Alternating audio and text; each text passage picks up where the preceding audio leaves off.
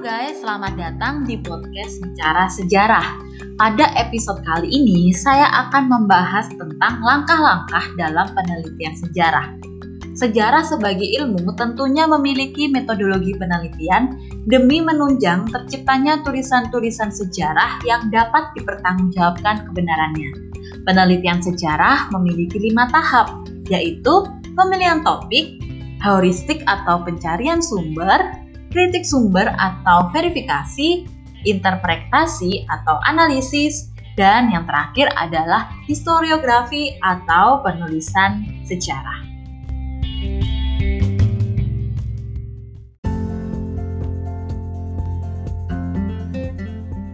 Berikut saya akan menjelaskan satu persatu dari tahap-tahap dari penelitian sejarah.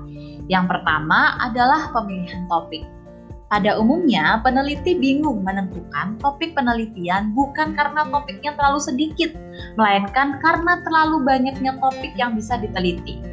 Topik sebaiknya dipilih berdasarkan kedekatan emosional dan kedekatan intelektual, serta juga harus ada rencana penelitian. Apa sih kedekatan emosional? Kedekatan emosional itu adalah ketika kita memilih topik yang memiliki kedekatan emosional dengan penulis. Contohnya, jika kalian merupakan warga jemaat dari suatu gereja, maka akan menarik jika menulis tentang sejarah dari gereja tempat kamu beribadah. Lalu yang kedua adalah kedekatan intelektual.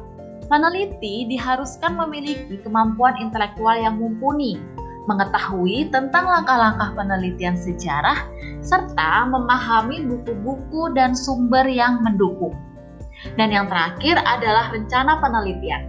Rencana penelitian ini harus berisi permasalahan, historiografi, sumber sejarah, dan juga garis besar penelitian.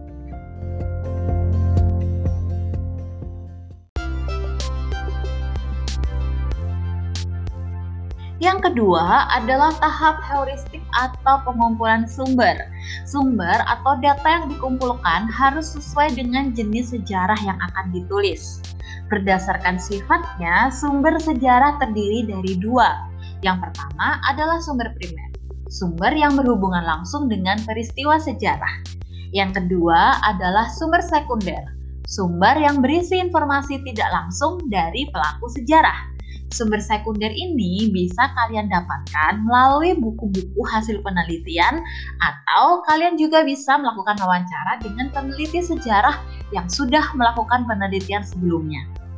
Sedangkan berdasarkan jenisnya, sumber-sumber sejarah terdiri dari artefak atau benda-benda purbakala, fosil atau sisa-sisa kehidupan purba yang sudah membatu. Ada juga jenis tertulis, lisan, kebendaan, dan juga sumber audiovisual yang berupa video maupun rekaman suara.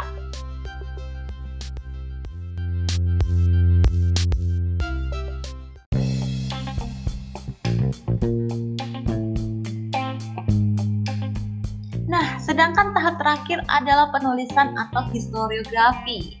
Penyajian penelitian dalam bentuk tulisan mempunyai tiga bagian, yaitu yang pertama adalah pengantar.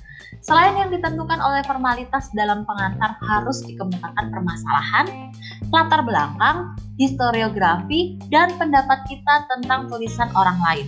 Pertanyaan-pertanyaan yang akan dijawab melalui penelitian, teori dan konsep yang dipakai, serta sumber-sumber sejarah. Yang kedua adalah hasil penelitian. Dalam bab-bab inilah ditunjukkan kebolehan penulisan dalam melakukan penelitian dan penyajian profesionalisme penulis tampak dalam pertanggungjawaban. Setiap fakta yang ditulis harus disertai dengan fakta yang mendukung. Dan tahap terakhir adalah simpulan. Dalam simpulanlah kita mengemukakan generalisasi dari yang telah diuraikan dalam bab-bab sebelumnya. Dalam generalisasi itu akan nampak apakah kita melanjutkan, menerima, memberi catatan, atau menolak generalisasi sebelumnya. Oke, kalian sudah mendengar materi tentang langkah-langkah dalam penelitian sejarah. Lalu, apa yang akan kita lanjutkan setelah ini? Silahkan kalian bisa mempraktekkan sendiri langkah-langkah penelitian sejarah didampingi oleh guru kalian masing-masing. Terima kasih sudah mendengarkan podcast saya pada hari ini. Sehat selalu, Tuhan memberkati kita semua.